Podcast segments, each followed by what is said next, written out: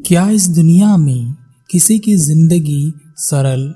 सरल यानी आसान है। चाहे कोई कुछ भी हो, गरीब हो, अमीर हो, अधिकारों से वंचित हो या अधिकार से पूर्ण हो, बीमार हो या स्वस्थ हो, चाहे किसी से भी पूछो, सब कहेंगे कि ज़िंदगी बहुत कठिन है। क्या वास्तव में ज़िंदगी कठिन है? जीवन में सरलता क्या है और कठिनाई क्या है? जीवन में सरलता को समझ लिया तो जीवन की कठिनाई नहीं रहती। एक व्यक्ति को अपना जीवन बड़ा कष्ट में लगता था। वह हमेशा व्यथित और चिंतित रहता था। कुछ समझ नहीं आ रहा था कि क्या करे। उसे बड़ा भारी लगता था कि रोज धन कमाने के लिए बाहर जाओ। फिर ना चाहते हुए मेहनत करो और धन कमाओ। उसमें भी मालिक की दिन भर सुनते रहो। घर आओ और जो धन कमाया है, वह खर्च कर दो। फिर अगले दिन फिर से धन कमाने के लिए चले जाओ। इतना करने पर भी न पत्नी की जरूरतें पूरी होती और न ही बच्चों की। कभी कभी काम भी नहीं मिलता तो भूखे पेट ही सोना पड़ता। और अगले दिन फिर से भूखे पेट काम पर जाना पड़ता। वह हमेशा सोचता कि शायद मेरे बाप दादा ने कुछ मेहनत की होती, कुछ जोड़ा होता तो मेरे जीवन में इतनी कठिनाइयाँ नहीं होती। लोगों का जीवन कितना आसान है, कितना सरल है, और एक मैं हूँ जो दिन रात बस जीवन में पिस रहा हूँ। एक रात उस व्यक्ति का अपनी पत्नी के साथ झगड़ा हो गया। पत्नी ने कहा, क्या जीवन भर हम ऐसे ही रहेंगे? आप कुछ और काम क्यों नहीं कर लेते? मेरे पास कुछ जेवर हैं, उन्हें बेच दीजिए, पर कुछ ढंग का काम कर लीजिए। इस तरह मेरा जीवन आपके साथ नहीं कट सकेगा। जरा अपने बच्चे के भविष्य के बारे में तो सोचो। क्या इसी तरह नकारा जीवन जियोगे? पत्नी के मुख से ऐसे शब्द सुनकर उस व्यक्ति को बहुत ज़्यादा क्रोध आ गया और उसने कहा, क्या मेरा जीवन इसी तरह कट जाएगा? क्या मैंने सिर्फ़ इसीलिए जन्म लिया है कि मैं जन्म भर तुम दोनों का पेट पालता रहूँ, तुम्हारे खाने की व्यवस्था करता रहूँ? क्या मैं तुम्हारा गुलाम हूँ? यह कहते हुए वह व्यक्ति रात को ही अपने घर से निकल गया। पत्नी ने बहुत रोकने की कोशिश की, लेकिन वह नहीं रुका। रात भर चलने के बाद वह बहुत दूर निकल आया। सुबह सुबह उसने देखा कुछ सन्यासियों को जो एक आश्रम में थे। उन्हें देखकर उसकी आँखों में चमक आ गई। उसे लगा कि जीवन जीना बड़ा आसान है। बस सन्यासी बन जाओ। न पत्नी की झंझट, न बच्चों की ज़िम्मेदारी। भिक्षा मांगो और खाओ। और साथ ही सम्मान भी मिलता है। वह उस आश्रम में गया। वहाँ के गुरु के सामने पहुंचकर अपनी सारी व्यथा उसने गुरु को बताई और कहा, गुरुदेव, मैं एक सरल, सादा जीवन जीना चाहता हूँ। मुझे अपना शिष्य स्वीकार कर लीजिए। गुरु मुस्कुराए और गुरु ने कहा, ठीक है, तुम्हारा आश्रम में स्वागत है। वह व्यक्ति सन्यासी हो गया। आश्रम के रोज़मर्रा के काम करने लगा, पर उसे यह भी कठिन ही लगता उसे रोज सुबह उठना, रोज ध्यान करना, रोज भिक्षा मांगने जाना, रोज गुरु के प्रवचन सुनना और उन्हें दोहराना उसे कठिन लग रहा था। आश्रम के नियम बहुत कठोर थे। उसे लगता कि जीवन इतना कठिन है कि उसे कहीं भी सरलता में नहीं जिया जा सकता। एक दिन वह गुरु के पास आया और कहा, गुरुदेव, ध्यान करना बहुत कठिन कार्य है। यह आसानी से नहीं होता। मैं बहुत कोशिश करता हूँ, पर मेरा ध्यान नहीं लगता। मेरे लिए आश्रम के नियमों का पालन करना बहुत कठिन है। वैसे भी मेरी किस्मत अच्छी नहीं है। मेरा जीवन कभी खुशहाल नहीं रहा।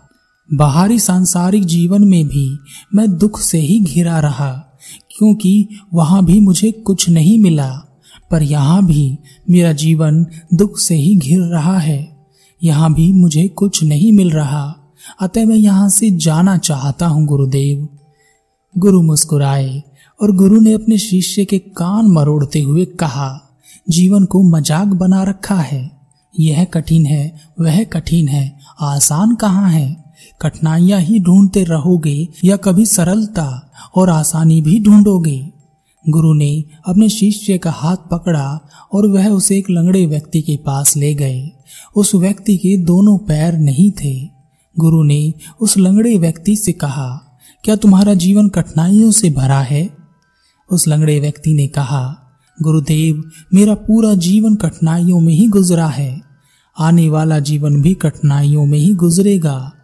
शायद मेरे दोनों पैर मेरे पास होते तो मैं अपने जीवन को खुशियों से भर लेता, गुरुदेव। गुरु अपने शिष्य को एक दूसरे व्यक्ति के पास ले गए, जो बीमार था। गुरु ने उस व्यक्ति से पूछा, तुम्हारे जीवन में कोई कठिनाई है? कोई कष्ट है? बीमार व्यक्ति ने कहा, एक बार मेरी यह बीमारी ठीक हो जाए तो मेरे सारे कष्ट दूर हो जाएँगे। जीवन में कोई कठिनाई नहीं रहेगी। मैं अपने जीवन को खुशियों से भर लूँगा।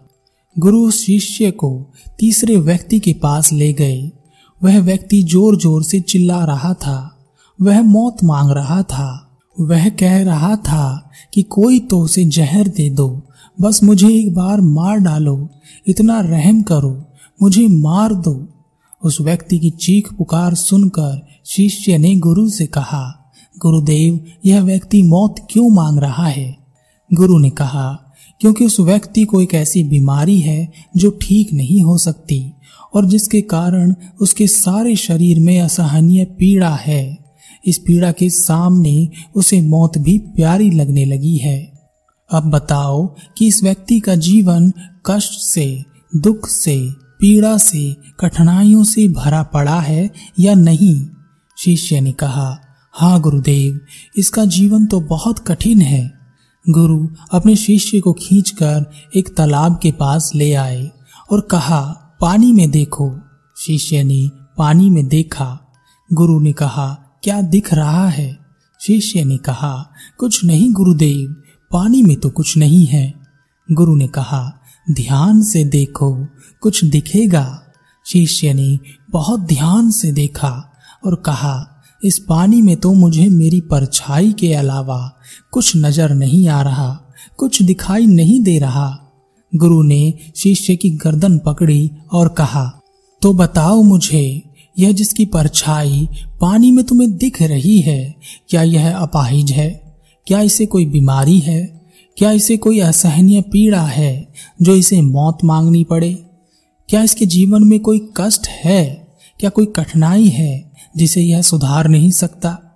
शिष्य तुरंत गुरु के चरणों में गिर गया और कहा, आप सही कहते हैं गुरुदेव, मेरे जीवन में कोई कष्ट नहीं है कोई कठिनाई नहीं है, कोई दुख भी नहीं है।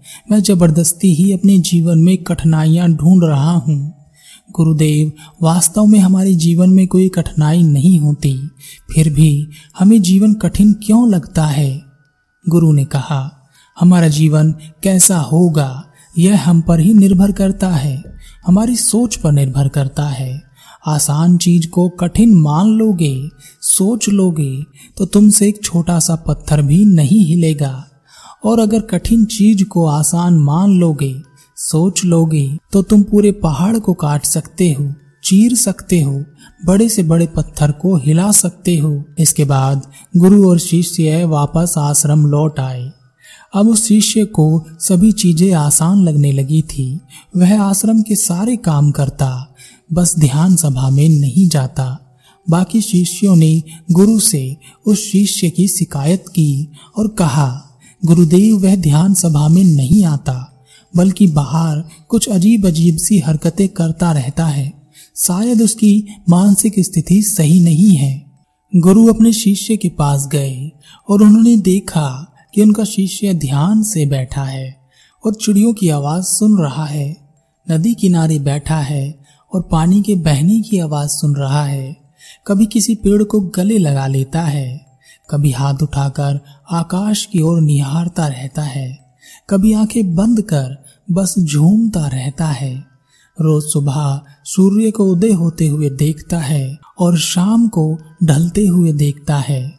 यह सभी करते हुए देख गुरु शिष्य के पास पहुँचे और कहा, लगता है तुम्हें वह कठिन ध्यान मिल गया जो नहीं मिल रहा था। शिष्य ने कहा, कठिन कुछ भी नहीं होता गुरुदेव। बस हम मान लेते हैं कि कठिन है और ध्यान। ध्यान से सरल तो कुछ भी नहीं। बस ध्यान से देखना ही तो है। बस ध्यान से सुनना ही तो है। बस ध्यान से महसूस ही तो करना है। बस ध्यान ही तो एहसास है। ध्यान ही जीवन है और ध्यान ही सरलता है और सरलता ही जीवन है। जीवन सरल है। ध्यान का ना होना ही जीवन में कठिनाई का अनुभव कराता है। जो है ही नहीं, उसकी पीड़ा होती है। गुरु ने अपने शिष्य के सर पर हाथ रखा और कहा, बहुत सरल, तुम बहुत सरल हो गए हो। इसलिए तुम्हारा जीवन भी सरल हो गया है। कठिन से कठिन दौर भी तुम सरलता से निकाल दोगे। कठिन से कठिन परिस्थितियाँ भी तुम्हें सरल ही नज़र आएँगी। कोई अपनी प्रेमिका के धोखे से दुखी है, उसके जाने से दुखी है, उसके परिवार वाले से समझाते हैं तो वह सब उसे दुश्मन नज़र आते हैं। जो भी उसे समझाता है, उसे दुश्मन नज़र आता है। उसका दिल टूट चुका है। अब ऐसे लगता है, जीवन में कुछ और नहीं बचा, और उसे ऐसा लगता है कि उसे कोई नहीं समझता। और यह केवल इस कारण से है, क्योंकि उसके जीवन में ध्यान भटक चुका है। इस दुनिया में जैसे ही हम जन्म लेते हैं, वैसे ही हमें दुनिया मिलती है। दुनिया के लोग मिलते हैं माता पिता मिलते हैं दादा दादी मिलते हैं और बहुत सारे रिश्ते मिलते हैं। लेकिन इसका दूसरा पहलू भी है, जो हमें मिलता है।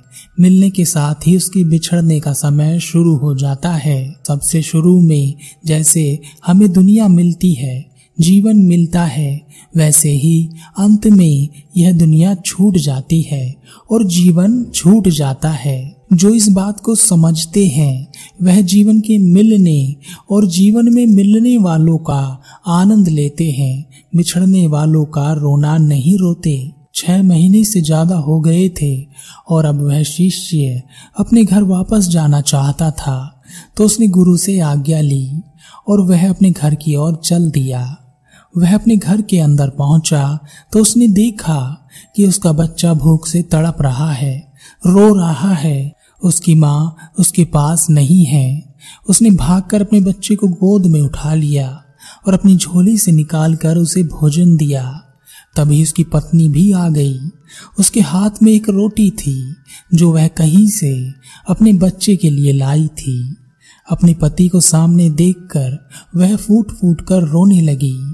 और उसने कहा, मैं आपसे कभी कुछ नहीं कहूँगी, बस आप छोड़कर मत जाना। उस व्यक्ति ने कहा, नहीं, तुम सही कहती हो।